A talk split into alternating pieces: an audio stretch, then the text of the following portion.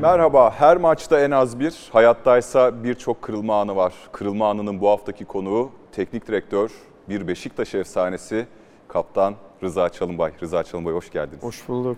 Hayatınızın kırılma anı neydi? Ya, futbolla ilgili tabii ki var benim en çok kırılma anım. Çünkü ben e, küçük yaştan beri futbolu çok seviyordum. Beşiktaş'a da altyapıda girdim. 13 yaşımda girdim. Ee, bir gün işte ilk girdiğimde e, takıma geldim ben. Yeni yani genç takımın da daha altında bir takım. Maç vardı sabah 7'de. Ve sabah 7'de hazırlık maçı vardı.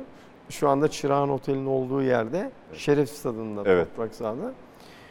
Şimdi ben yeni geldim sayıyorum sayıyorum benimle 11 kişi var. Ama hoca hala bekliyor bir kişi daha gelsin diye.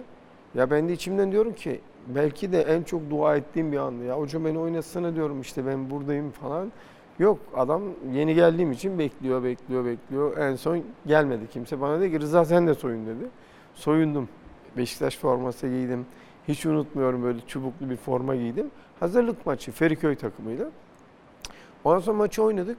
Maçı 1-0 kazandık. Golü de ben attım. Yani sağ açık oynuyordum. Sağ açık oynarım ben dedim. Sağ açık oynuyordum. Ve orta yaptım gitti gol oldu o top. Ve ondan sonra ben o takıma oturdum. Yani benim bir kırılma anım buydu. Beşiktaş'a giriş olarak. Ama e, futbol hayatımda çok var öyle. Kırılma anlarım çok yani. İşte o kırılma anlarına her zaman olduğu gibi eski röportajlarla, bazen sosyal medya yansımalarıyla ya da kısa videolarla geri dönüş yapacağız. Haberlerle başlıyoruz. Ailesinin geçimine katkıda bulunuyordu ama bu arada okulu da ihmal ediyordu. Bakkal çıraklığının yanı sıra çevredeki apartmanlara süt ve ekmek satıyordu. İstanbul Gümüşsuyu'nda ilk oturdukları ev İnönü stadına çok yakındı. Gümüşsuyu'ndaki evlerin üst katında sipariş gelmesini sabırsızlıkla bekliyordu.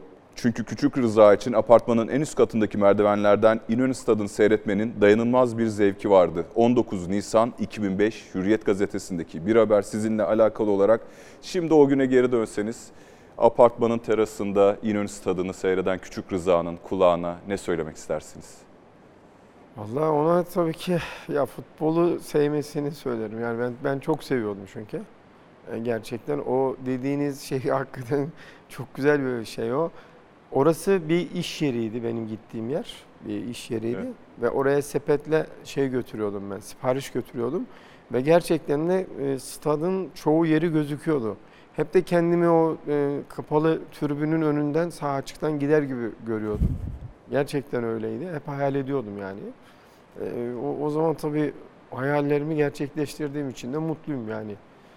Dünyanın en güzel yeri İnönü Stadı olabilir mi? Tabii ki benim, benim için öyle yani. Ben çünkü ben her şeyimi orada yaşadım, her şeyimi. E, elinizden sizi tutup altyapıya kim götürdü? Ben önce kendim gittim. E, Murat diye bir arkadaşım vardı benim. O da bizim altyapıda oynuyordu. E, ben birkaç tane seçmelerine girdim, kazandım fakat beni bir türlü çağırmadılar e, şeye Beşiktaş'ta. Ve ondan sonra ben Murat diye arkadaşım vardı altyapıda. Onunla beraber Serpil Hamdi Tüzün hocamıza gittik. Hocam dedim ben futbolcu olmak istiyorum dedim. Açık açık ve onda iyiyim dedim. E, yaşımı sordu, söyledim. Tamam dedi şu saatte gel dedi. Ve beni aldığı grup genç takım. Genç takımın altında ikinci genç takım. Onun altında bir takım daha var. Biz perşembe günleri geliyoruz. Bizi piyon olarak kullanıyorlardı yani. Oraya ilk oraya gittim ve orada başladım. Yani Serp Hoca Evet. önümü açtı benim.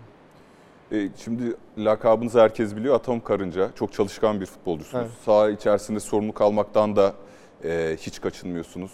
Günümüz futbolunda sizin gibi böyle Atom Karınca, çalışkan, fedakar futbolcular kaldı mı sizce? Var yani e, e, çok iyi oyuncular var. Mesela e, geçen sene e, ben şeyle çalıştım, Mert Hakan'la çalıştım. Evet.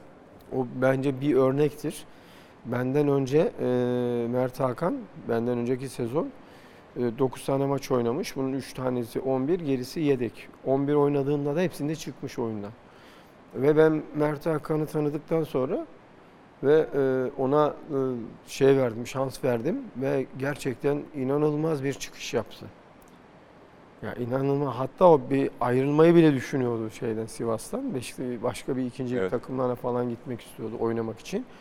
Ve ondan sonra inanılmaz bir çıkış yaptı ve e, futbolu bu kadar çok seven bir iki tane oyuncu gördüm. Bir tanesi Eto'dur. Eto. Bir tanesi de şeydir. Yani e, Mert Hakan'dır. Yani e, gözümün önünde hakikaten çıkışını böyle izledim. Fenerbahçe'de son dönemde yedek kalıyor toparlar. Yedek kalması şöyle bence e, çünkü çok transfer yaptı Fenerbahçe. E, Mert Hakan e, orada yer bulur. Kesinlikle bulur. Geçen kendisiyle de konuştum sakın bırakma diye. Çünkü e, ben baktığım zaman Mert Hakan'a e, takımın da zaman zaman ihtiyacı oluyor yani. Bence kesinlikle o hele hele bu 21 takım olduğu için e, kesinlikle bulur. Türkiye kupaları da başladıktan sonra zaten bu böyle bir şansı yakaladığı an kendini kabul ettirir yani. Hocam peki siz futbolculuk hayatınızda benim hatırladığım kadarıyla ciddi bir sakatlıkta geçirmediniz. Ve hiç sakat, sakatlanmadım. Bunu nasıl başardınız? Öyle yani bu o saha şartlarında İnönü'nün eski Tabii, tabii, halini hatırlıyoruz. genelde toprak sahada da çok Evet. çalıştım ben. Şimdi şöyle ben bir tek bir maçta sakatlandım. O da e, Avusturya ile genç milli takım maçı oynuyorduk Samsun'da. Çime ayağım takıldı, burkuldu ama bayağı bir şişti. Ben de devam ettim. Maçı bırakmak istemedim. Önemli maçtı. 2-0 yendik maçı. Ve ben, ben en son işte 5 dakika sonra çıktım ben oyundan ama böyle hemen ambulans geldi beni hastaneye götürdüler. Oradaki bir doktor kırık dedi dedim. Kırıkla alakası yok bunun dedim yani. Buruk, buruk, burkulmuş. Evet. Şimdi daha yeni de 17 yaşındayım. A, genç takımda da oynuyorum. Hem de A takımda da Beşiktaş'ta oynuyorum. Genç milli Evet. takımda hem de Beşiktaş'ta A takımdayım. Sonra ben bir hafta sonra şeye döndüm. Samsun'dan İstanbul'a döndüm. Bir geldim dedi ki bizim doktor hiçbir şey yok. Bu dedi yanlış tedavi. Orada yanlış tedavi yapmışlar bana. O tedaviyle şişmiş. Bir üç hafta orada oynamadım. Onun dışında bir sakatlık yaşamadım. Bundaki şey de ben çok çalışıyordum. Antrenör bir derse ben iki yapıyordum. Açma germelerime çok dikkat ediyordum. Ve en önemli şeylerden bu ısınmalara çok dikkat ediyordum. Ve sürekli şekilde de maç yapıyorduk. Hocam peki neden 33'te bıraktınız? Nedeni şöyle. şu anda onu söyleyeyim ben ben baktığınızda Beşiktaş'ın tarihinde en çok oynayan oyuncu benim. Evet. Ee, çok küçük yaşımda oynadım ben. 17 yaşımda oynadım Beşiktaş'a. Geçtim. Ve her antrenörle oynadım. Her gelen antrenör beni oynattı. Ve ben artık yani ben 26 yaşındaydım. Şey derlerdi. Ya Rıza oynuyor mu hala derlerdi yani.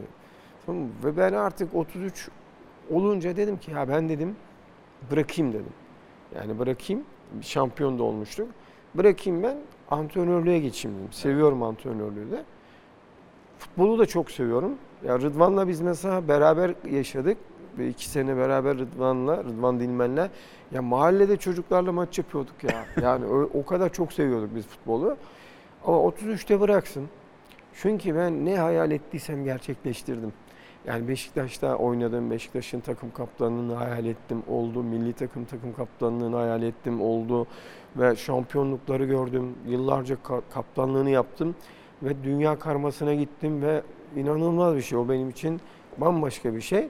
Bir gün evde hazırlandım kahvaltı antrenmana gideceğim bir telefon geldi. Beni arayan Alişen, Fenerbahçe Başkanı. Rıza dedi sen dedi milli takıma gidiyorsun. dedi. Şey pardon Dünya ee, karması. dünya karmasına gidiyorsun. Başkan ben ne zaman dedim? Bugün dedi. Antrenmana gidecekken ve beni Fenerbahçe Başkanı beni dünya karmasına götürdü. Çok büyük bir jest herhalde. Rakip Kesinlikle kulübün yani başkanının evet. Fenerbahçe'nin başkanı Alişen beni kendi uçağıyla Münih Olimpiyat Stadında 100 bin kişilik bir statta oynadık. Ve karşımızdaki takım Alman milli takımı ve UNICEF'in düzenlediği bir dünya karması. Çok önemli bu. Yani onların hepsini yaşadıktan sonra ben e, her şeyi artık hayal ettiğim her şeyi de gerçekleştirdikten sonra güzel bir zamanda da bırakayım dedim. belki oynayamazsam kaygısı oldu mu hani şampiyonluktan sonra oynayarak bırakayım. Belki Yok. çıkış kapısına doğru yaklaşıyor. Bel- Belki başka kulübe gitme ihtimali olur. Onu Ben görmeyeyim. zaten başka bir yere gitmem. Ben Beşiktaş'ta başladım, orada bitirdim. Yani altyapıda başladım, orada bitirdim. Çünkü Beşiktaş benim için çok önemliydi. Mümkün değil yani. Bir yere gitmem mümkün değil. Ama için de oradaki ben kararımında şeyim iyi bir karar verdiğime inanıyorum. Sonra sağ olsun Mustafa Denizli hocam. Onunla beraber 4 yıl milli takımda çalıştım Evet. ben. Ve beraber 2 sene Ümit milli takımda çalıştım. 2 sene A milli takımda Mustafa Hoca ile. Ümit milli takım da Mustafa Hoca'ya bağlıydı. Yani biz bir ekiptik işte. Erdal Keser vardı, Cüneyt Tamman vardı, Nurettin Yıldız vardı. Çok e, güzel bir ekibimiz vardı. Hocam devam ediyoruz haberlerle. Anladım pişman değilsiniz. Ben sanki pişman olabilirsiniz gibi Ne, düşünmüştüm. bıraktım Şimdi- diye mi? Evet yani 33 erken şimdi e, Zlatan İbrahimovic 40, Emre Belezoğlu 40'ta oynadı ki yani siz de fizik yapısı itibariyle Ama şimdi çalışan- şöyle bir şey var orada. Çok hemen kısa söyleyeyim. Şimdi siz bir yaşa geliyorsunuz ya 33 yaşına.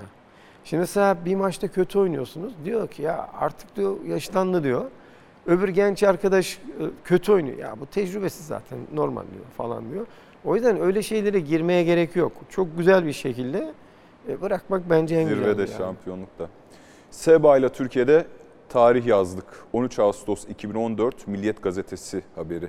Rıza Çalınbay onun diğer başkanlardan çok farklı bir tarzı vardı. Diğer başkanlar gibi maddi varlığı çok değildi. Mütevazıydı. Duruşu ve kişiliğiyle Beşiktaş'ı çok ilerlere götürdü ifadelerini kullandı. Buradan da saygıdeğer başkanı bir kez daha rahmetle analım. Bugünkü futbol düzeni Süleyman Seba gibi mütevazi bir başkanın göreve gelmesinin sağlar mı ya da müsaade eder mi? Eder yani bence öyle e, insanlara ihtiyaç var. Kesinlikle var. Yani ben e, mesela örneğin başkanın e, gerçekten çok şeyler yaşadık. Bütün şampiyonluklarında ben vardım başkanın ve kaptanı bendim başkanın. En çok da konuşan, eden, görüşenlerin başında gelirdim. Bir kere biraz önce sizin söylediğiniz gibi çok mütevazi, karşı takıma inanılmaz şekilde e, saygı duyar. Hiçbir galibiyet, hiçbir beraberliği, mağlubiyeti büyütmez. Ha bazen çok sinirlenir, bazen böyle böyle şey olur, değişik olur ama bir kere çok iyi yönetirdi kulübü. Ekibini kendisi kurardı, güzel bir ekip kurardı. Mesela o onun gibi başkanımız gibi e, birisinin ben federasyonun başına daha iyi geçmesini çok isterdim yani. Hocam tabii Süleyman Seba'nın kaptanı olmak da ayrı bir sorumluluk gerektiriyor. Tabii ki. Hiç size kızdı, uyardı. Kızdığı şöyle yani kızdığı oluyordu. Hiçbir şey yokken bile kızabiliyordu. Mesela transferde transfer şeyleri oluyordu bizim. Hepsinde kızardı önce. Ama e, önce kızardı sonra tekrar barışırdı yani. E, mesela biz bir transfer olurdu bizde. Bizim takım hep başarılı gidiyordu o zaman. Çok başarılıydık gerçekten. Ve e, bizde bir üst grup vardı bir de alt grup vardı böyle. İşte bizim transferde mesela bize 6-7 kişiye aynı parayı veriyorlar. Tamam mı? E şimdi e, bizim biz diyoruz ki mesela 10, kulüp diyor ki 6. Ya bunun şeyin ortasını bulmak gerekiyor. O zaman çok sinirleniyordu. Ne bizim dediğimiz olmuyor diye der gibi. Ondan sonra bizimkiler imza atmıyordu arkadaşlar. Tamam mı? Ondan sonra tabii ki bu acayip şekilde sinirlenirdi. Ben mesela takım kaptanıydım. Ben geliyordum hemen imzamı atıyordum. Yani şöyle. Boş mukavele efsanesi doğru. Tabii ben şöyle, ben diyordum ki benim şeyim, ben geliyordum. Zaten her maç oynuyordum ben. Yani düşün 34 maç var, 34'ünde de oynamışsın her yıl. E geliyorum bana gösteriyor. Zaten ilk imzayı bana attırıyor zaten. Ben geliyorum hatta bir tanesinde birisinin yanına geldim ben oturuyorduk, muhabbet ediyorduk. Dedi ki adam sen dedi imza atmamıştır Rıza, Hoca, Rıza dedi ya. Dedim atarım dedim. Hemen getirdiler attırdılar orada. Ama orada bir tane bir şey var. En çok kime veriyorsan veriyorlarsa onu dedim ben alırım. Yani en çok kime veriyorsanız ona 3 veriyorsan bana da 3 ver. Ona 2 veriyorsan bana da 2 ver. Yani ben fazla almayayım. Ama eksik de almayayım. Teknik direktörlük hayatınızda kendiniz gibi bir kaptanınız oldu mu? Oldu. İyi kaptanlar oldu. Mesela şu anda benimle çalışan Servet Çetin. Mesela e, Mersin'deydi benimle beraberdi. biliyorum. E, ve mükemmel takım kaptanlığı yapıyor. Ve de çok iyi de teknik direktör olacak ileride yani. Şimdi bir e, videomuz var. Biraz yıllar öncesine gideceğiz. Bizim çok iyi bir takımımız var. Yani oturmuş çok iyi. Arkadaşımız falan süper. İkinci yarıya biz 5 puan geride başladık. Fakat biz arkadaşlar olarak inanıyorduk şampiyon olacağımıza. Ona göre çalıştık. Çok iyi geldik. Sağ olsun seyircimiz de bize çok büyük destek verdi. Seyircimizin sayesinde ve arkadaşlarımızın iyi tutumu sayesinde bu duruma geldik. Takımdaşlıktan bahsediyorsunuz. Şimdi Süleyman Seba gibi efsanevi bir başkan gelmeyebilir bir daha Türk futboluna ama Beşiktaş bir daha şampiyon olur da herkesin ikinci takımı olmayı başarmış. Yenerken bile rakiplerinin sempatisini kazanmış. Sizin de kaptanınız yaptığınız o kadro gibi bir kadro bir daha gelir mi? Şimdi o kadronun gelmesi için e, şöyle bir kere tabii ki o zaman yabancı sayısı çok azdı. Yani hep yerli arkadaşlardan genelde kuruluyordu. Evet. 3-4 tane yabancı oluyordu. Ya gelmemesi için bir neden yok. Önemli olan e, eğer altyapıyı düşünüyorlarsa bir kere altyapıda e, Serpil Hoca'nın, Adnan Dinçer Hoca'nın, Deniz Hocamız vardı, Ayhan Erman Hocamızın gittiği yoldan gitmeleri gerekiyor. Şimdi ben mesela altyapıyı çok iyi biliyorum. Çünkü ben altyapıda yetiştim hem de çok zorluklarla yetiştim. Ben biraz önce hayatımı anlattım bakkalla ilgili çalışırken. Bir an izini geliyor Adnan Hoca alıyordu. Adnan Dinçer bakkaldan izin alıyordu. Öyle antrenmanlara geliyordum ben. Yani e, güzel bir böyle e, şey kurmaları lazım. O, o ruhu kur- kurmaları lazım altyapıda. Ama şimdi altyapı eskiden eskisi gibi değil. Eskiden mesela benim babam, ailem bana kızardı futbol oynuyorum diye. Bir tek bana değil, bütün aileler çocuklarına kızardı futbol oynuyor diye. Şimdi herkes elinden tutuyor, e, okullara götürüyorlar. Futbol okullarına götürüyorlar, altyapılara götürüyorlar. O yüzden Türkiye'den futbolcu çıkar. Hem de altyapıdan en iyi oyuncular çıkar. Bakın kaç tane Altınordu'dan çıkıp Başakşehir'de oynayıp ondan sonra şey İtalya'ya giden arkadaşlarımız var. Yani bir sürü Evet. futbolcu arkadaşlarımız var. Yani o Çağlar orada, ne bileyim Cenk orada bir sürü Cengiz arkadaşımız orada. var. Yani onun için yani niye çıkmasın? Ama önemli olan işte o ruhu ve altyapıyı iyi bilen birilerinin başlarında olması lazım. Şimdi bir tane yanlış yapıyorlar altyapıda. Mesela futbolu bırakıyor arkadaşımız. E, Yöneticiye geliyor. Ben ne yapıyorsun diyor yönetici. E bıraktık işte diyor. Evet. Gel diyor bizim altyapıda çalış diyor. Adam altyapıyı alıyor ama bir şey bilmiyor ki. Ya biz şimdi futbolu bıraktıktan sonra hemen antrenör olmadık ki. Ben 3 ay İngiltere'de kaldım. Hem de Galler'e gittim. İngiltere'yi bırak Galler'e gittim. Önce Gordon Bill'in yanına gittim. Orada hem İngilizce öğreneyim diye. E bir baktım ki orası Newcastle'da biraz zor. Dil biraz Evet, değişik orada. Aksanı. He, aksanı değişik. Orada biraz bir hafta kaldım. Babura, e, e, e, onlarla antrenmanlara çıktım. Ve ondan sonra oradan Galler'e geçtim. Galler'de Türk az diye oraya gittim. Ve orada gittim bir amatör takımda futbol oynadım. Ben bilerek yani futbolcu olduğumu söylemedim. Sadece dili iyice öğreneyim diye. 3 ay gibi bir zamanda oynadım onlarla yani. Yani onun için orada da görüyorsun. Bak İngiltere, Almanya ideal bir yer. Bizim örnek alacağımız yerler olması gerekiyor. Ve inanılmaz profesyoneller. Bizdeki tek farkları yetenek olarak biz belki biraz daha iyiyiz ama profesyonellikleri bizi çok geçmiş. Hocam o 90'ların başındaki işte Metin Ali Feyyaz'la Evet. etiketlenen kadroya geri dönecek olursak ve bu sempati konusuna dönecek olursak e, Beşiktaş o dönem herkesin ikinci takımıydı. Bu e, sıfatı kaybettiğini düşünüyor musunuz Beşiktaş'ın? Kaybettiğini. Evet. Tabii ki o dönemi şu anda yok. Yani bizim mesela 11'imizi e, kime sorsanız hemen sayardı o zamanlar. 11'ine Metin Ali Feyyaz ileriden başlar hemen sayarlardı. Belli. Takımımız belliydi yani. Yani teknik kapasitesinin abi. dışında bir de takımın hani Fenerbahçe'yi herhalde 3 sene boyunca yenilmedi o takım Fenerbahçe. Yok. Yani Fenerbahçeliler de o takımdan zannediyorum. Zaten Feyyaz sonra Fenerbahçe'ye gitti. Metin Tekin ayrı bir efsane. Ali Gültiken öyle. Siz keza öyle ama ben sizin aleyhinizde hani Fenerbahçe stadında o dönemde aleyhte bir tezahüratta duyduğumu hatırlamıyorum. Yok be- benim zaten bir kere hiçbir takımla problemim olmaz. Hiçbir futbolcuyla olmaz. Yani zaten e, takım kaptanı olduktan sonra zaten bir kere ayrı bir adam oluyorsun. Bir kere e, takımını temsil ediyorsun. Bant takmayla sahaya çıkmıyorsun. Orada arkadaşlarının sana güveninin tam olması gerekiyor. Yani liderlik vasfını göstermen gerekiyor oralarda. E, onun için ben zaman zaman başkanla Süleyman Seba'yla da böyle zaman zaman böyle ters gittiğimiz zamanlar da oldu ama kötü anlamda değil. Ben başka bir şey söylüyorum, o başka bir şey söylüyor. Ben takım oyuncular için söylüyorum, o yönetim için söylüyor. Ama ben iki tarafında hem yönetimi de tabii ki tarafındayım hem de futbolcuların da tarafında kalıyordum. Ya öyle bir efsaneyi yaratmak için önce e, bir istikrar yakalamak gerekiyor. Yani iyi bir kadro oturtmak gerekiyor. Kadroları iyi yapmanız gerekiyor. Mesela bu altyapılardan, yerli oyunculardan oyuncu yetiştirmeniz gerekiyor. Evet. Her şeyden önce de bir tane lider yetiştirmeniz gerekiyor. Yani bir tane lider olacak o takımda. Lider deyince Türk futbolunda sizin aklınıza kim geliyor? Yani şöyle lider dediğin böyle kendini dinlendirecek. Yani mesela e, şu anda aklıma tam öyle gelmiyor Ya. ama baktığınız zaman lider dediğim yani takım kaptanı liderliğini yaptığı zaman o takım çok iyi olur. Yani eğer takım kaptanı iyi liderlik yaparsa çok iyi olur. Veyahut da teknik direktörü çok iyi bir liderse her şey iyi olabilir. Onun için bizim zaten ilk geliştirmemiz gereken şey futbolculuktan sonra liderlik. Benim en büyük avantajım Beşiktaş'ın yıllarca kaptanlığını yapmam. Benim en büyük avantajım oldu yani liderlik açısından. Benim o yönüm iyidir yani Evet. liderlik açısından. Onu teknik direktörlükte kullandım. Tabii onun dışında da eğitim aldım ben.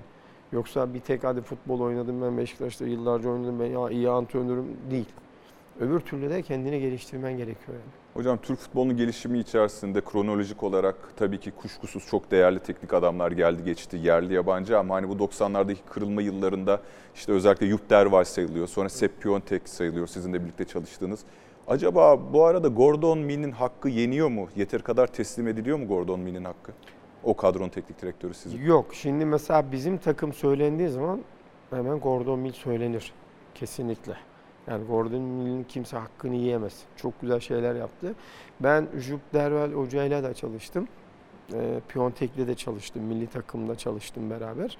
Apayrı insanlar. Gerçekten mükemmel. Onların hepsi Türk futboluna çok şeyler verdiler yani. Mesela Serpil Hamdi Tüzün, Adnan Dinçer çok şeyler verdiler. Çok oyuncular yetiştirdiler.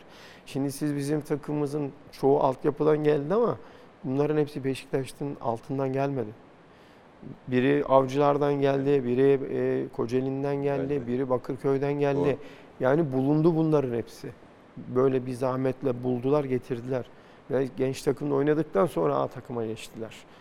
Yani onun için bu işleri yapmak için o altyapı olayı Beşiktaş'ta eğer tekrar eski şeyine gelmek istiyorsa o eski ruhu kazandırmak gerekiyor yani.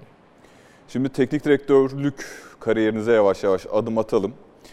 Denizli'nin korkusu yok başlıklı 19 Şubat 2003 tarihli Sabah gazetesine gidiyoruz. Porto maçının hazırlıklarını tamamlayan Yeşil Siyahlı ekip sabah kulüp binasında toplandı. Futbolcuların hareket öncesi moralli oldukları gözlenirken teknik direktör Rıza Çalınbay bu turun kendileri açısından lig şampiyonluğu kadar önem taşıdığını son sözü sahada futbolcuların söyleyeceğini belirtti. O günlerle ilgili bir videomuz var. Üçüncü turda Lyon eşleşmesi. Belki de o zaman UEFA Kupası'nın en favori takımlardan bir tanesiydi Porto ile beraber. Ee, o maçtaki bir anımı anlatmak istiyorum. Ee, o maçta eşleştiğimizde belki de tüm Türkiye o maçı kaybedeceğimizi, eleneceğimizi düşünüyordu. Ki bir kişi hariç o da Rıza Hoca'ydı. İnatçı kişiliğiyle bize e, Lyon'u eleyebileceğimizi hatta ilk maçta 0-0 bitirirsek deplasmanda Lyon'u eleyeceğimizi sürekli söyledi ve sürekli anlattı. Ve biz bunu başardık. E, Lyon'dan e, galip gelerek, tura atlayarak Denizli'ye döndük. Denizli'ye dönüşümüz de muhteşemdi. İnanılmaz bir insan topluluğu. E, ad- adeta şehirde binlerce insan bizi bekliyordu. Çok güzel e, anılardı bizim için. Eski futbolcunuz, teknik direktör günümüzün teknik Evet. direktörü İlyas Kahraman. Teşekkür ediyoruz. Şimdi İlyas da vurguluyor, İlyas Kahraman da vurguluyor. İnançlısınız hocam, çalışkansınız, yeniliğe açıksınız. Teknik direktörlük kariyerinizin en güzel sezonlarından birisi muhtemelen. Rıza Çalınbay'ın bu kariyeri bir kupa hak ediyor ama neden teknik direktör olarak bir kupanız yok? Ya şimdi şöyle bizim eee, çalıştığımız yerler çok önemli. Yani ben şimdi burada vaktinizi e, çok vakit alır anlatmak. Şimdi buradaki en büyük şey ne biliyor musunuz? Yönetimler. Yönetimler. Şimdi mesela siz Mersin'e yakınsınız. Evet. Size en basit Mersin'e örnek vereceğim. Çok basit şekilde. Şimdi Mersin takımını aldım ben. Hiçbir şey yok. Tesis yok, bir şey yok. Otobüsü yoktu hoca. Otobüs yok, hiçbir şey yok. Ve biz aldık o takımı 7. falan yaptık. Çok iyi bir duruma getirdik ve bir sürü oyuncu kazandırdık onlara. Evet. Tamam mı? Ve öbür sene bu takımın transfer yasağı var. Ve ben bunlara dedim ki bakın transfer yasağınız olduğu için ben dedim bir yere gitmeyeceğim. Burada kalacağım dedim. Ama dedim bir şartım var dedim size. Tamam mı? Transfer yasağı. Bunlar Servet'i, Sinan'ı, Sinan vardı bizde. Sinan'ı Evet. ve bir de kaleci Nihat'ı şey yapmak istiyorlardı. Göndermek istiyorlardı. Takımı bozuyor diye. Dedin ki hayır dedim. Bunların üçü de kalacak. Ya zaten oyuncu alamıyorsunuz. Oyuncu alamıyorsunuz. Transfer yasağı var. Ve ben imza atmıştım oraya. Ben tekrar son bir toplantı için Mersin'e gittim. Dedim ki bakın burayı dedim tamam değil mi dedim. Okey. Ya dediler onlar olmaz. Onlar olmazsa dedim ben yokum. Ben yokum dedim yani. Zaten oyuncu yok, şey yok. Tamam mı? Aa, güzelim Mersin'i, güzelim Mersin'i bu şey yüzünden, yönetimin o yanlışı yüzünden şey yaptılar. Takım düştü, kayboldu, gitti. Benden sonra ben ayrıldıktan bir ay sonra bunlar hatalarını anladılar bir buçuk ay. Üçünü de tekrar çağırdılar benim Evet. istediğimi. İş- Ama iş işten geçti. Orada ben yoktum çünkü. Bu küçücük bir şey. Şimdi mesela ben Kasımpaşa'ya geldim. Kasımpaşa'ya 3 yıllığına anlaştım. Ben hiçbir yerle 3 yıllığına anlaşmıyorum. Anlaşırsam bir yıllığına anlaşıyorum. Onu da anlatabilirim. Geldim, benim dedim hedefim var. Ben söyledim ve dedin ki e, ve dedi ki bana başkan bu sene 15. oldu dedi. Seneye şampiyonluğu oynayacağız dedi. Tamam dedim. Süper benim için. Başladım çalışmaya. İlk çok iyi bitti. Hatta bir sürü en az 18 puanımızı yine şey yapacağım ama hakemler Oraya geleceğiz yedi. hocam. Hakem. Hatta Deniz Hoca bizim maçımızda Evet. hakemliği bıraktı. O derece. Neyse o sezonu bitirdik. Ben geldim başkanın yanına. Başkanım dedim işte transfer listemizde bu. Bu sene dedim kesinlikle şampiyonluğu oynayacağız dedim. İskeletimizi zaten kurduk dedim. Bana dedi ki ben dedi şey değiştirdim dedi, hedef değiştirdim dedi. Bu takım düşsün dedi. E, o zaman şimdi sizin orada durma şansınız olur mu? Yok. Olmadı. Yani Denizli yönetimde sanki siz inandırmış gibisiniz değil mi Lyon maçı öncesi Denizli Spor'daki döneminizde? Lyon maçından önce siz sanki ina- inandırmaya çalışıyorsunuz yönetimi biz bu ta- turu geçebilirsek. Ha, tabii tabii şimdi şöyle o şöyle oldu. Ee, biz herkes 0-0 kaldık. Elendik gözüyle bakılıyor. Lyon Fransa şampiyon olmuş bir takım. Evet. Yani o sene şampiyon oldu. Sonra bir yöneticimiz geldi bana dedi ki hocam dedi ya hafta sonu dedi Gençler Birliği ile maçımız var dedi. Ya takımın yarısını dedi ya götürmesek dedi. Feridun Bey var bizim. Çok da mükemmel bir insan. Ya adam şey yapıyor ligi düşünüyor. Dedim ki ya yok dedim ya öyle şey olur mu dedim. Kesinlikle dedim gideceğiz orada da oynayacağız dedim. Hiç merak etmeyin siz dedim yani. Ondan sonra aldım götürdüm takım ben. Ve orada da çatır çatır oynadık. İlyas, İlyas o gün sol bek sakatlandı. Bizde sol bek yok. Çocuk sakatlandı. İlyas sol bek değil, İlyas yedekti. Hemen bunu oynattım ben İlyas'a. Belki de oynamadığı yerde oynadı. Ve çok da iyi oynadı. Futbol zekası üst düzey futbolcuydu zaten İlyas Karaman. Zaten çok zeki olması oynayamaz ki orada yani. Çok Ben- akıllı şekilde şey yaptı çocuk. Normalde defans adamı değil yani. Evet. e, ofansif bir orta saha oyuncusuydu. Evet. E, bir videomuz daha var. Sizin geçmişte söylediğiniz birkaç cümle. Ben futbolu çok seviyorum.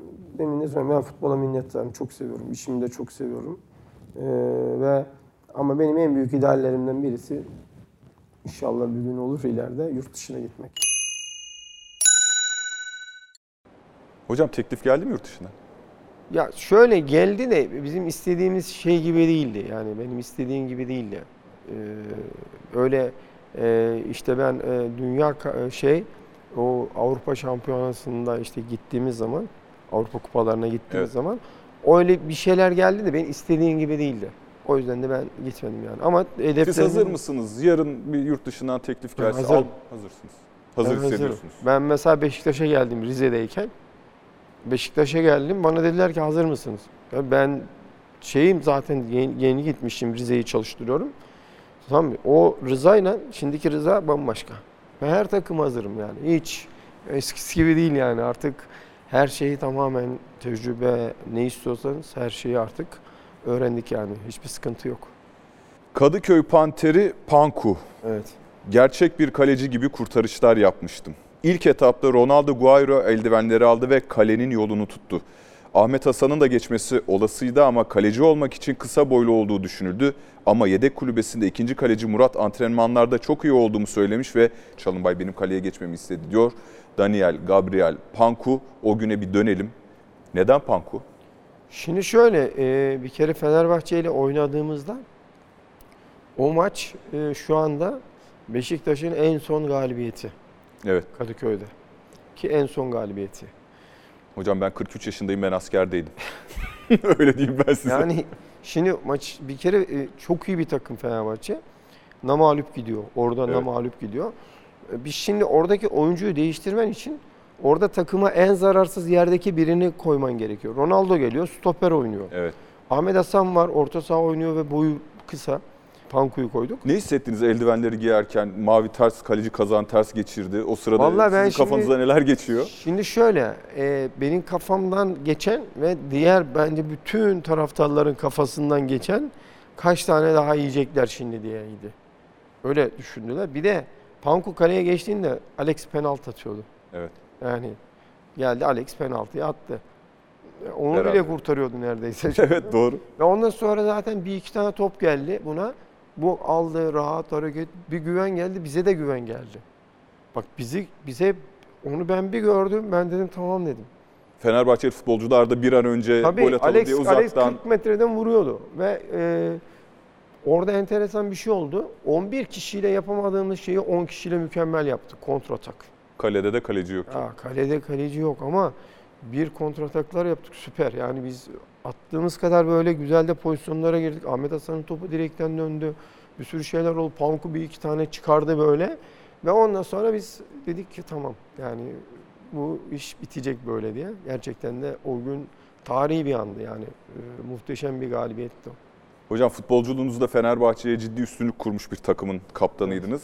Ama o dönem atılan 5 gollü maçlar var işte Les Ferdinand'ın Feyyaz'ın yıldızlaştı. Ama şimdi bu 4-3'lük maçtan sonra Beşiktaşlı taraftarların birçoğu diyor ki ya ezeli rekabet artık bitti Fenerbahçe ile Beşiktaş arasında. Siz de böyle düşünüyor musunuz? Yok o hiç bitmez. Mümkün değil o yani. O ezeli reka- rekabet hiçbir zaman bitmez. Yani Fenerbahçe, Beşiktaş, Galatasaray, Fener, Beşiktaş o maçlar bambaşka olur. Ama eski havası olmaz. Olmaz. İstifadan döndü. Şimdi biraz tatsız bir konuya giriyoruz. Ama Beşiktaş Teknik Direktörü maçtan sonra yardımcılarıyla konuşup istifa kararı aldı. Hemen sahaya inen Başkan Demirören tecrübeli hocayı ikna ederek görevini bırakmasını engelledi. Bu haberle ilgili bir gazete kupürümüz de var. E, çünkü buradaki fotoğraf önemli. E, Demirören saha içinde size ne dedi? O gün hatırlıyor musunuz? tabii Sayın ki, Demirören. Tabii ki hatırlıyorum. Yani e, ben bir kere e, başkanı çok seviyorum. Hani Yıldırım Demirören. Ben Allah rahmet eylesin Erdoğan Bey'i de çok seviyordum. O da beni çok severdi. Yani gerçekten. Ben yanlarına da giderdim ben e, Erdoğan Bey'in yanına. Ben Beşiktaş'a çok kısa hemen anlatayım. Rize Spor'la ben buraya antrenmana geldim. E, Fenerbahçe ile maçımız vardı. Ve dördüncü sırada falandık. Avrupa kupalarına gitmeye çalışıyorduk. Ve o, o ara şeyde karşıda antrenmanı yaparken başkan beni çağırdı Demirören. Yanına gittim merhabalaştık falan. Ben sohbet için geldim zannettim. Bana dedi ki Beşiktaş'ta çalışmak ister misin dedi. Ben de dedim ki Rize'deyim. Yar iki gün sonra Fenerbahçe ile maçım var. Üç gün sonra dedim. Dedi ki "E, izin alırsak gelir misin dedi. Başkanım dedim. Tabii ki gelirim dedim. Onun dedim şey olmaz, sorulmaz bile dedim. Ve ben bir anda ben Rize'nin izin vereceğini zannetmiyordum. Rize Spor izin verdi ve ben e, e, Fenerbahçe maçına çıkacağım ama Beşiktaş'tan Malatya maçına çıktım cumartesi günü. Ve ben Beşiktaş'la öyle başladım. Sonra Beşiktaş'ta ikinci yarı Beşiktaş'ı ben aldığımda Del Bosque'den aldım ben. Evet. Dünyanın sayılan antrenörlerinden bir tanesinin el sıkıştık kendisiyle konuştuk falan. Ondan sonra ben o sene e, ligin ikinci yarısını lider bitirdim. Sadece Galatasaray'a yenildik 1-0. Ve ondan sonra hiç mağlubiyetimiz yok. Sonra öbür sezona başladık. Bizim en iyi oyuncumuz Karev'di. Karev satıldı. Onun yerine Ailton alındı. Evet. Tamam? O şeyler yaşandı. E baktım transfer olmuyor. istediğim gibi olmuyor. Şimdi taraftar çok iyi şeyler bekliyor. E para yok o zaman gerçekten yoktu. Aynı böyle bir sıkıntılar vardı. E, Yok. Ya o dönem çünkü transferlerinizde çok eleştirildiniz ama yok. biraz eliniz kolunuz mu bağlıydı? Elimiz kolumuz bağlı, para yok. Yani şimdi ben bir tane oyuncu istiyorum. Şey gidince, Karev gidince iyi bir oyuncu istiyorum ama. Yani Karev gibi bir oyuncu. Ben de, de en iyisini alacağız hocam merak etme dediler bana. Ve Karev'i de e, Lyon'a sattılar. Yani Evet. ben satmayın dedim. Ben karşı geldim olaya. Ama iyisi alınacak dediler. E, geldik sezon bitiyor, sezon başlıyor bir türlü oyuncu alamadık. İşte Polonya'dan bir oyuncu vardı bir türlü onu alamadık. Sonra ondan sonra mecburen Ailton alındı. Tabii Ailton'un geçmişine bakarak alındı. O sene de gol kralı olmuştu Ailton şeyde Almanya'da. Ama bize göre birisi değildi. Yani ben istediğim kadroyu kuramadım o anda. Sonra ben baktım biraz şey e, olaylar Çünkü ben Beşiktaş'a geldiysem ben Beşiktaş'ta başarılı olmam gerekiyordu. Evet. Yani benim için çok önemliydi o. Çünkü yıllarca burada ben çok başarılı olmuşum. Çok iyi şekilde de futbol hayatım geçmiş. Onun da e, öyle olması gerekiyordu antrenörlüğün. Ve biz sonra e, şeye gittik. e, Avrupa kupalarına gittik. Yani takım çok alttaydı. Ben 5. yaptım ve Avrupa kupalarına gittik. Avrupa kupalarında ilk önce Vaduz takımı çıktı. Sonra Malmö takımı çıktı. Malmö bizi burada bir sıfır yendi. Ben dedim ki biz Malmö'yü Malmö'de eleriz dedim. Ama o ara bana eleştiriler e, taraftardan gelmiyordu. Böyle basın yoluyla geliyordu. İşte işte yapılmıyor, işte istediğimiz gibi olmuyor ligde de. Zaten dördüncü, beşinci maçtı ligde de falan. Öyle konuşuluyordu. Bu beni çok rahatsız etti. Ben de dedim ki yardımcılarıma, bakın dedim biz dedim gidelim, maça çıkalım. Maçtan sonra da bırakırız dedim. Karar aldık. Maça çıktık. Herkes tabii ki eleneceğimizi bekliyorlar. Aynı Lyon'a gittik ya Denizli'de. Evet, evet. Yani biz mükemmel futbol oynadık. 4-1'de Malmö'yü Malmö'de yendik. Yula geldik. uçtu. Evet. Malmö ile Malmö'yü yendik, geldik. Ve ben şeyde oturduk e, kulübede. Hiç ben arkadaşlar orada eğleniyorlar falan, seviniyorlar. Ve basın da biliyor benim gelip istifa edeceğim, söyleyeceğimi. Ve oturduk orada ve bizim genel kaptanımız vardı. Geldi e, işte biz otururken konuşurken duydu. Hemen e, şeye gitmiş, başkana gitmiş Rıza Hoca'ya bırakıyor diye. Ben arkadaşlarla konuştum dedim ne diyorsunuz? Yani biz bu kulübümüzü çok seviyoruz ama kulübümüzde de kötü olmayalım dedim. Ve sonra tam ben içeriye girerken başkan geldi. Sen dedi bir yere gidemezsin dedi. Sen dedi benimle geldin dedi benimle gideceksin dedi. Yani benle beraber gideceksin dedi. Tamam başkanım dedim. Ama dedim bak bana böyle böyle transfer lazım. Hepsini yapacağız dedi. Tamam başkanım dedim. Devam ettim. Ondan sonra Ne oldu hocam? İki maç sonra ben burada e, bir takımı Samsun'u yendik galiba. Samsun'u yendik. Berabere kaldık. Kayseri'ydi herhalde. Kayseri'ydi galiba. Berabere kaldık. Ondan sonra şey oldu. Böyle bir tatsız konuşmalar oldu. Ben yanına gittim. Ben dedim bırakıyorum dedim. Tatsız konuşmadan kastınız nedir? Ağır Yani yine dedikodular. Güvensiz- Yine dedikodular. Bazı şeyler. Yani e, ondan sonra ben onları pek sevmiyorum. Ha, ama şimdiki Rıza gitseydi şimdiki Rıza gitseydi o zaman ben başkanı ikna ederdim. Tamam? Çünkü biz Malmö'yü bakın ben Avrupa Evet. kupalarında katıldığım her zaman katıldığım her zaman başarılı olduk. Beşiktaş'ta da Denizli'de de hepsinde başarılı olduk yani. Onun için yani burada bazı şeylerde işte önünüze engeller çıkıyor yönetimle ilgili, başka şeyle ilgili. Yoksa ben burada kupada kazanırdım. Ben geçen sene şampiyon olurdum. Kesinlikle olurdum. Eğer 3-4 tane adam Herhalde bu alabilseydik. pandeminin bir de Pandemi olayı olmasaydı. Eğer e, 3-4 tane bizim bütçemiz iyi olsaydı Sivas Spor'un ben şampiyon olurdum. Hem de farklı şampiyon olurdum. Ama olmuyor bazı şeyler maalesef olmuyor yani. Aynı yolda yürüyen sizinle birlikte o da bir Beşiktaş efsanesi Sergen Yalçın. Şu anda da Beşiktaş Teknik Direktörü. Bir nasihat verme, bir öğüt verme, o yoldan daha önce geçmiş birisi olarak hakkınız olsa Sergen Yalçın'a ne söylemek istersiniz? Yok Sergen Hoca ile konuşuyoruz zaten. Sergen çok akıllı birisidir. Şimdi Sergen biliyorsun o da benim gibi bizde zaten şeyden altyapıdan yetişen kişi çok azdır yani direkt altyapıdan. Biri benimdir, biri Sergen'dir. Sonra geldi Sergen. Belki bir arkadaşımız daha vardır. Yani Sergen şeydir yani akıllı birisidir. O kendini işine verdikten sonra kesinlikle başarılı olur yani. Kendisiyle de ara sıra konuşuyoruz öyle. O başarılı olur. Yani kendini işine verirse, e, ya tabii ona da yardımcı olunursa tabii ki olur yani. Çünkü Beşiktaş pardon. Yok esas. Beşiktaş başka kulüplere benzemez. Çok sorumluluk ister.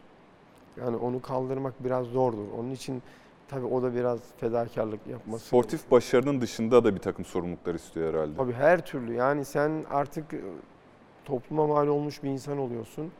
Mesela ben şimdi e, nereye gitsen bana Beşiktaş'ı soruyorlar. Beşiktaş'ın içinden geldiğim için. Size sormayacağız da kime Tabii soracağız? şimdi Sergen Hoca Malatya'da veyahut da daha önce çalıştı Alanya'da falan çalışsa Sergen Hoca'ya kimse şey demez. Yani bir, bir şey demez Beşiktaş. Ama şimdi nereye gitse mutlaka bir Beşiktaşlı çıkar. Her yerde yani. Onun için de yani sorumluluğu çok büyük. Oradaki teknik direktörlük yapan bütün arkadaşlarımızın. Aynı içinde fedakarlık yapıp hepimizin öyle çalıştığımız zaman öyle yerlerde ona göre çalışmamız gerekiyor yani. Ama Sergen dediğin gibi akıllıdır.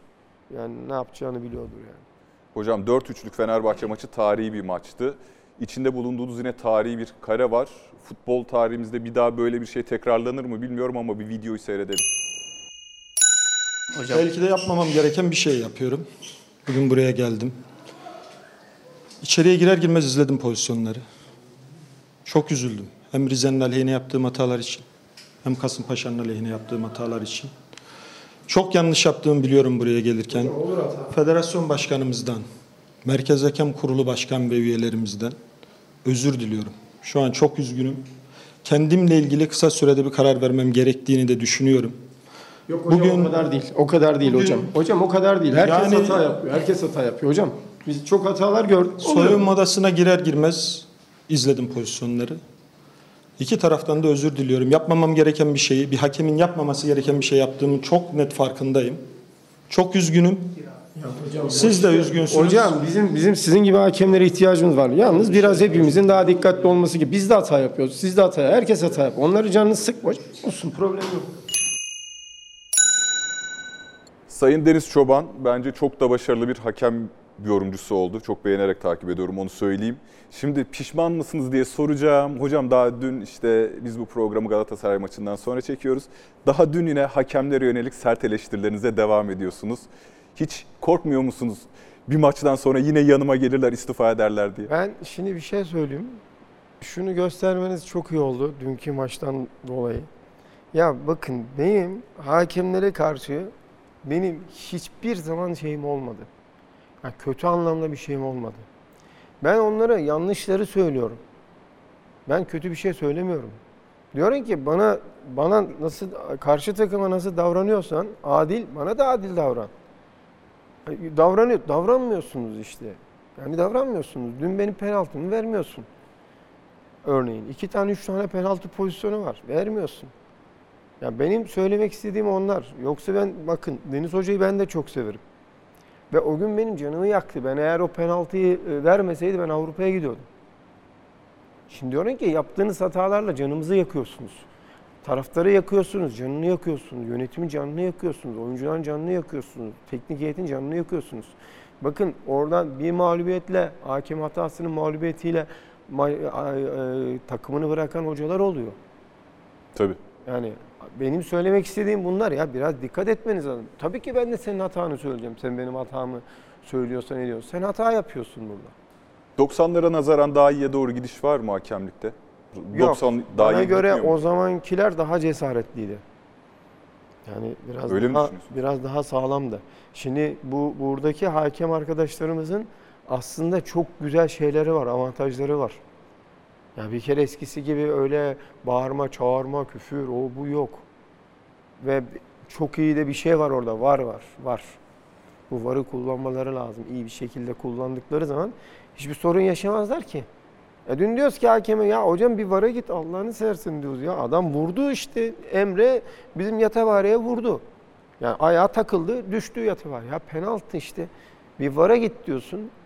Gidiyoruz diyor. Nereye gidiyorsun? Yani biz görmüyor muyuz yani gidip gitmediğini? Bakıyoruz diyor. Nereye bakıyor yani? Var onu görür. Bakın geçen sene ben Sivas'tayım. Sivas'ta. Ya bir sürü şeyler oluyor. Yani fazla da konuştuğunuz zaman da haksız çıkıyorsunuz. Fazla konuşunca bir yerden haksız çıkıyorsunuz yani. Ya kaç tane bizim öyle pozisyonumuz oldu ya. Böyle penaltı pozisyonlarımız oldu.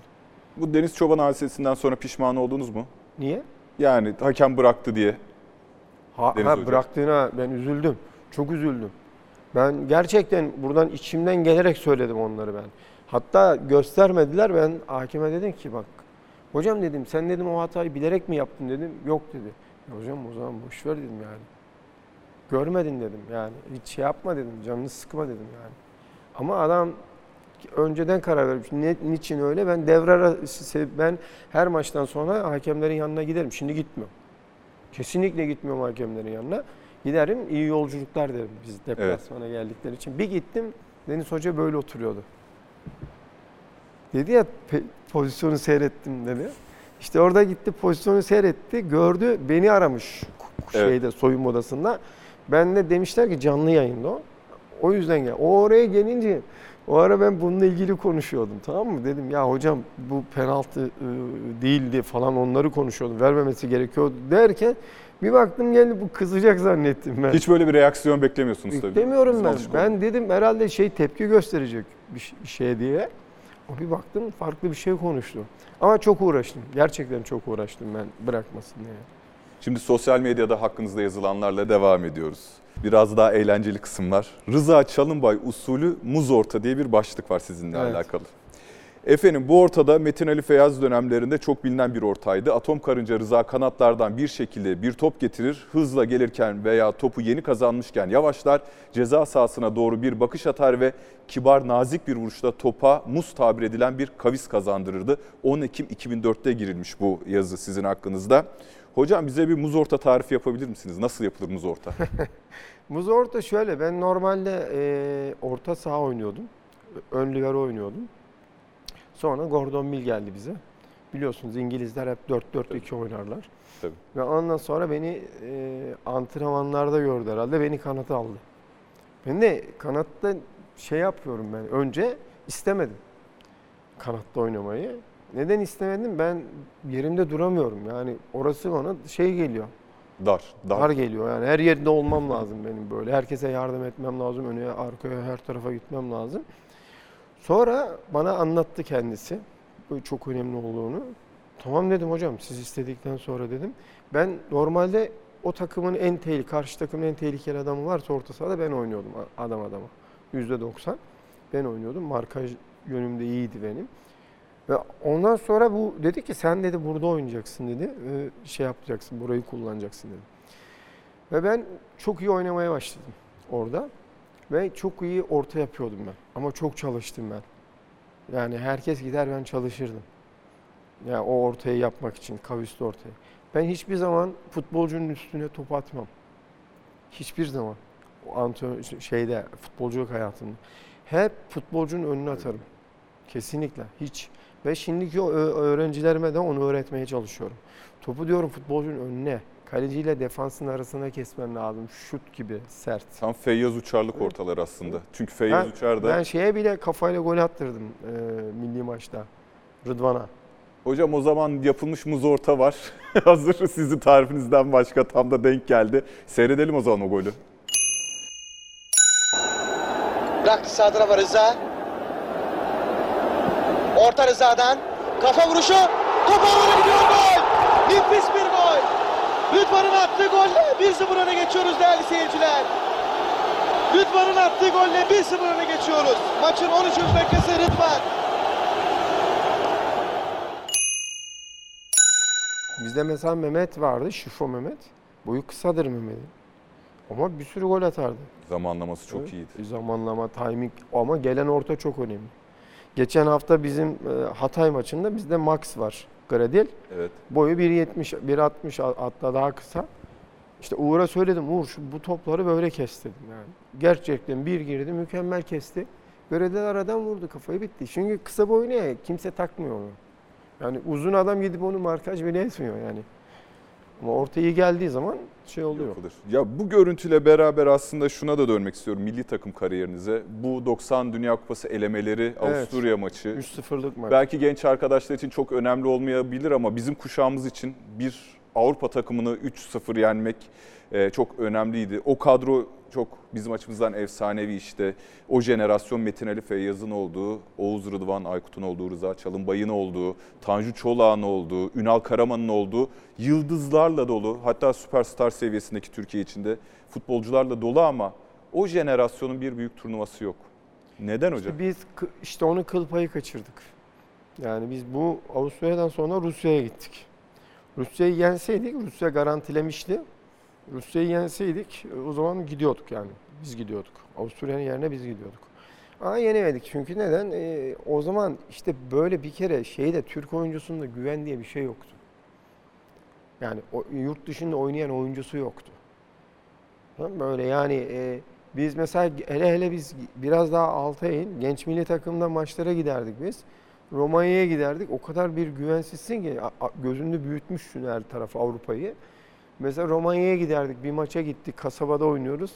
Ya dediler ki bizimkiler ya durun dediler en uzun adamımız insin de adamlar korkarlar dediler yani en uzun adamımız indirelim ondan sonra biz inelim dedik tamam mı? Yani böyle durumdaydık biz yani. Ama e, şimdi sizin dediğiniz bu ekip bu ekip iyi ekipti. O sadece bir şanssızlıktı. Çok iyi geldik oraya kadar. Sadece o anda o maçta bayağı kritik oyuncularımız sakattı bizim.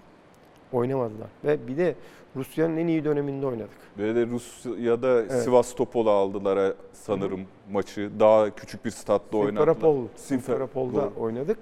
Hem de Karadeniz'e yakın ve buradan bir sürü uçak kalktı oraya. Tamam mı? Ama adamlar çok iyi bir takımdı. Gerçekten iyi bir takımlardı. Bizde de eksik çoktu. Normalde ben şey maçında sağ bek oynadım o golü attırdığım maçta. Evet. Avusturya maçında. O maçta e, orta sahaya geçtim eksik olduğu için mecburen yani.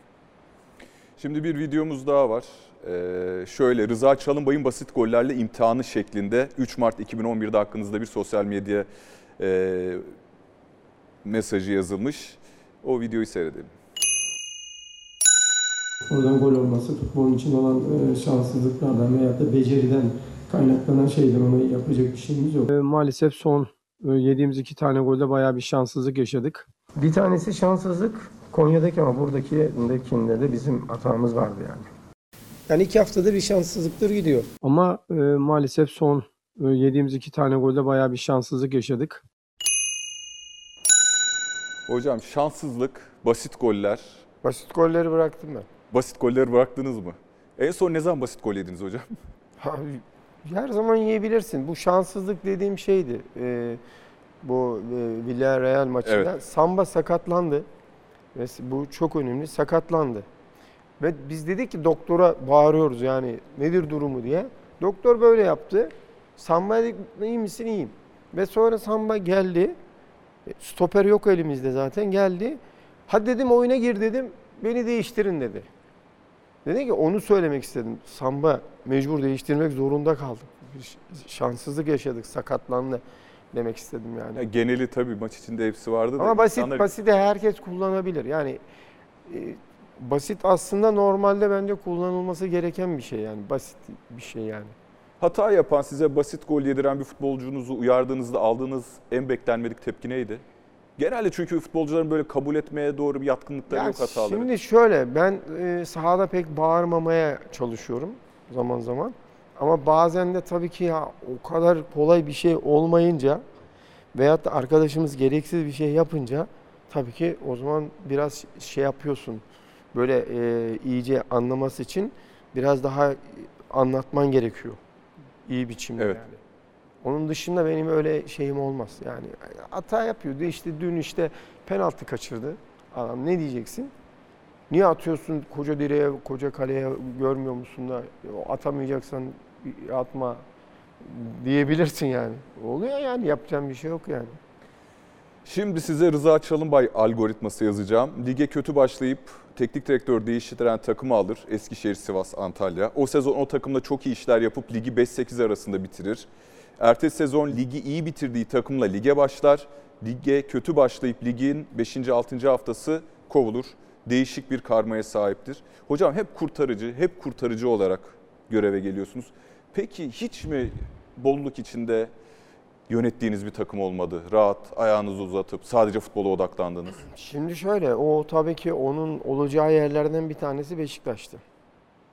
Ee, şimdi ben şeyde ikincisi Antalya Spor'du ve Kasımpaşa. Şimdi e, şey olarak Antalya örneğin mesela biz iki puanla sonuncuyken aldık Antalya'yı biz. Ve beşinci Evet. bitirdik. Şimdi bakın hep böyle şeyler çıkıyor bak. Şimdi onlar o kadar karışık ki. Ee, mesela Antalya olayını biraz takip etseniz zaten çıkar. Antalya'da biz gittiğimizde sonuncu takım ve ben de Antalya'ya gitmek istemedim. Geldiler beni 2-3 kere burada görüştüler. Ben dedim gelemeyeceğim. O ara babam vefat etti benim. Babam vefat etti ve benim babam ve Antalya sporlularla görüşürken vefat etti. Böyle konuşurken babam vefat etti. Ben hemen hastaneye koştum. Hastaneye ye- gittik babam yarım saat sonra vefat etti. Ben dedim durumum iyi değil dedim. Tamam ben gelmeyeyim biraz babamın şeyi de var dedim. Ve onlar bana dediler ki ve dedim "du- maççılar durumlarınız da kritik dedim. Yani siz artık telafisi olmayan maçlar oynuyorsunuz dedim.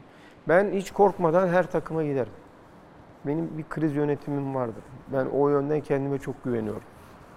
Ve hangi takım olursa olsun. Ve ondan sonra ben dediler ki bana Fikret Bey, dediler "O- hocam dediler sen gel. Sen bize göresin. Biz de sana göreyiz. Ve dediler düşersek de seninle düşelim. Ben dedim, düşürme diye bir şeyi düşünmeyin siz dedim. Öyle bir şey yok. Ve ben gittim iki puanla. Ve ben Antalya'ya aldık. inanılmaz bir maçlar oynadık. Muhteşem. Rekor kırdık yani orada. Evet. Antalya'da. Ya öbür sene yeni sezon başladı. İşte Eto orada duruyor. Ee, çok büyük paralar verip Nasri'yi Nasri. aldılar. Ben dedim Nasri'yi almayın dedim. Almayın dedim Nasri'yi. Gerek yok. Seneye herkesin dedim şey bitiyor.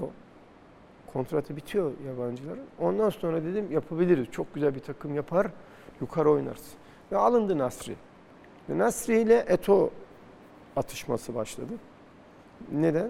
Ee, burada belki sö- söylemek zorundayım öyle konuştuğunuz için. Ee, neden? Şöyle, e, Nasri Eto'dan daha fazla para aldı.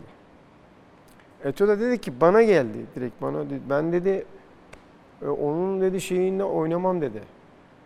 O, onun aldığı paraya dedi ben de alacağım aynısını dedi. Yoksa oynamam dedi. Buraya dedi Antalya Spor yapan benim dedi. Ve ben bir sürü şey yaptım burada dedi. O yüzden dedi ben dedi şey yapmam. Burası karıştı mı? Bizim orası karıştı. Ondan sonra başka yabancı arkadaşlar da e, getirmişlerdi. Ve takım bayağı bir karıştı. E, baktık sonra maçlarda istediğimiz gibi gitmiyor. Yani düzelecek ama ben kesin düzeltirdim onu. Yalnız sadece başkana bir tane bir şey söyledim. Başkanım dedim. Benim o huyum vardır. Dedim ki ben dedim radikal karar alacağım. Yalnız bu sana bağlı. Ben Sivas'ta da yaptım Evet. düşmeye gittiği zaman. Ben bakarım takımı böyle bir gözetlerim ondan sonra kararlar alırım takımdan. Şimdi dedim ki bak ya Nasri ile ya siz konuşun. Tamam mı dedim. Ya da dedim hiç karışmayın bana bırakın dedim. Tamam? Bir şey yapmamız gerekiyor. Çünkü takımda bir düzeni, e, bir, bir sene önceki o disiplini sağlamamız gerekiyor. Onun için orada bir şeyler yapmamız şart. E tabii ki belki başkan ondan rahatsız oldu. Belki başka şeyden. Dedi ki gel yanıma gel. Dedi böyle böyle diyor. Dedim başkan ben ayrılırım hiç dedim hiç yapmam dedim. Hiç sorun yok. Hemen ayrılalım dedim. Hiç problem yok dedim. Ondan sonra ayrıldık yani. Yani biz şey değil benim ben mesela Trabzon'a gittim. Trabzon benden önce 6-1 yenilmiş Alanya Spor'a. Evet. Ben geldim iki gün sonra maça çıktım şeyle Malatya'yla. Ve ondan sonra ilk Trabzon'a çıktığım maç benim Galatasaray maçı. Ve Galatasaray'da ne mağlup gidiyor. Çok iyi şekilde gidiyor süper. Ve Trabzon'da 13. durumda.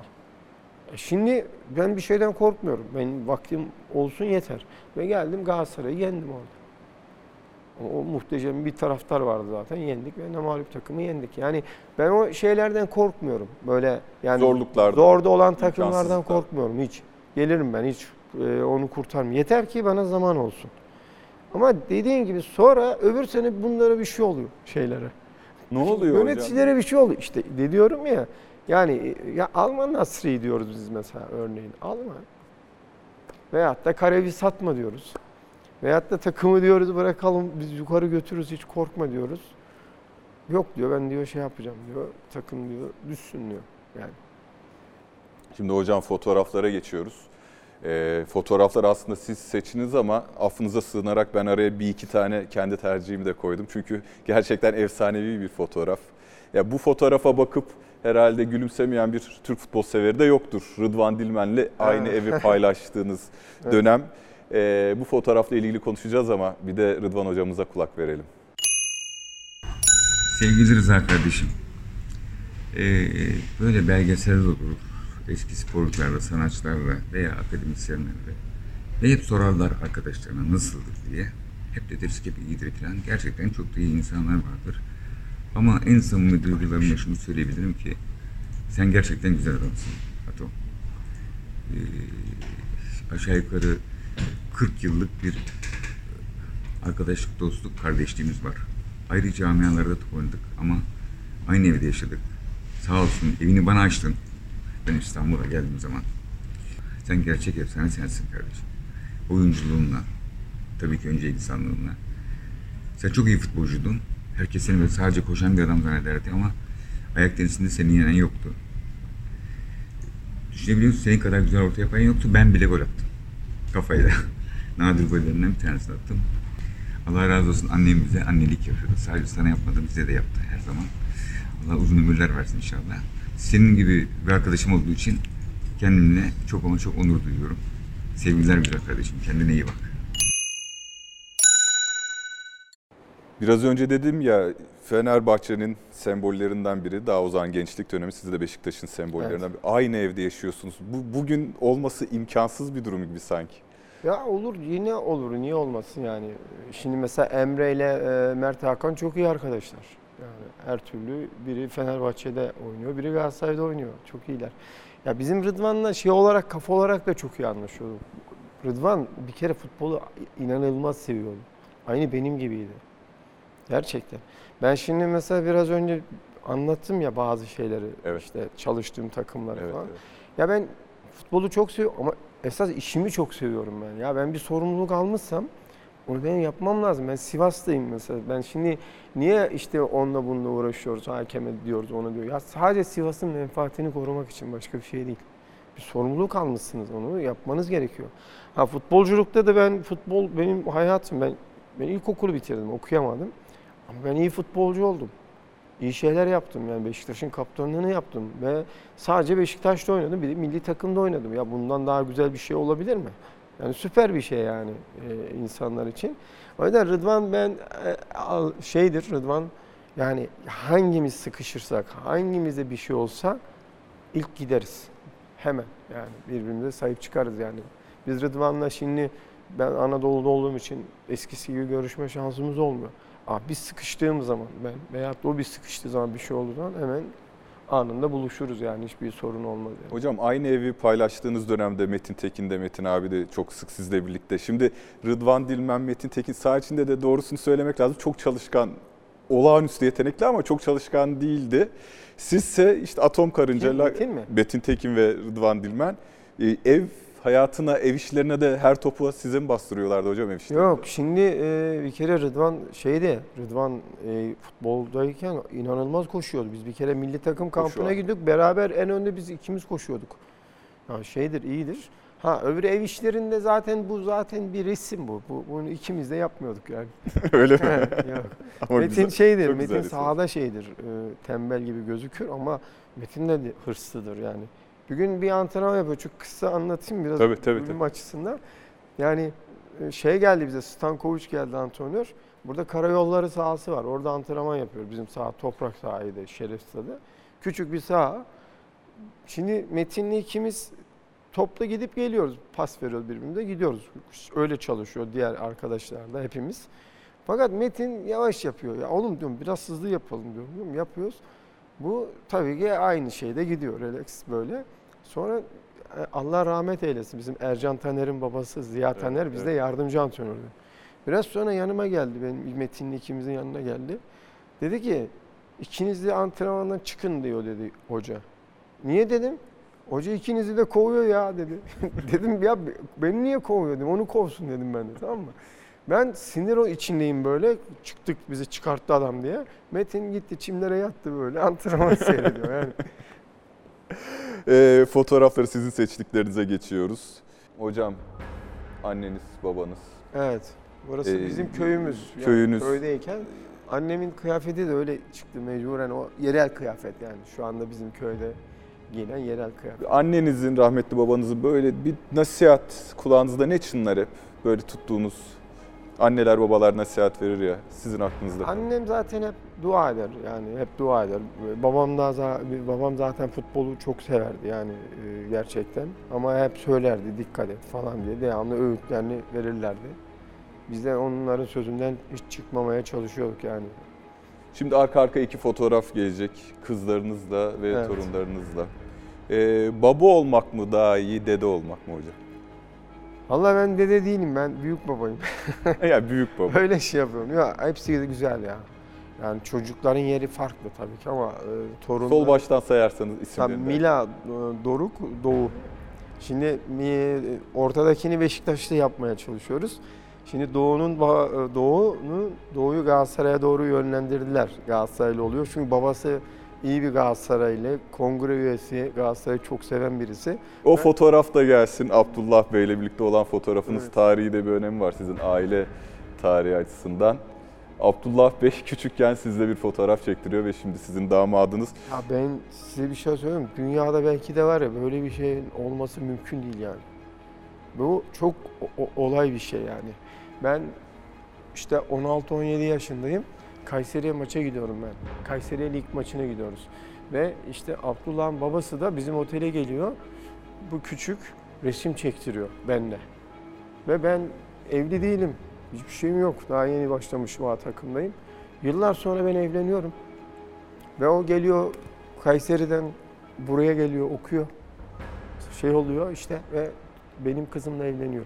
Evet çok Ve burada nasıl oluyor resim? Ee, bir gün işte Tuğçe bana dedi ki baba dedi bir tane çocuk var yanında tanıdın mı dedi. Yok kızım dedim nereden tanıyayım ben bilmiyorum ben bir çocuk çektirmişiz dedim. Evet, bir sürü yani, çektiriyoruz evet, ya evet, dedim o resimlerden biri. Yok baba dedi o yanındakine bir baksana kim. Okuyor mu o Apo dedi. inanılır gibi. çektirmişti İnanılır dedi. gibi. Yani o geliyor sana damat oluyor yani. Şimdi çok koyu Galatasaraylı. İsteme mera- merasiminde e, zorlandı mı? Nasıl? Yok. İsteme merasiminde kız isterken. Yok. Ben Hanım'ı. yok hiç zorlanmadı. Ben zaten şey değilimdir. Galatasaraylıysa Galatasaraylı, Fenerliyse Fenerli. Ona karışamayız ama küçüklerden e, şeyini yapıyoruz. Fener Galatasaray öyle ayır, ayırıyoruz yani. Var mı Fenerbahçeli? Var. Kızınki Fenerbahçeli. Öyle? Yani Milan'ın babası Fenerbahçeli. Hı, Evet. Üç büyükler var yani. var ailede. Ee, şimdi hocam bu fotoğrafı da izninizle ben tercih ettim. Çünkü Rıza Çalınbay deyince benim aklıma gelen, kafamda belirlen fotoğraf açıkçası bu. Ve kaptanlık pazı bandı kolunuzda. Muhtemelen burası Fenerbahçe stadı Evet. fondan. Fenerbahçe stadı.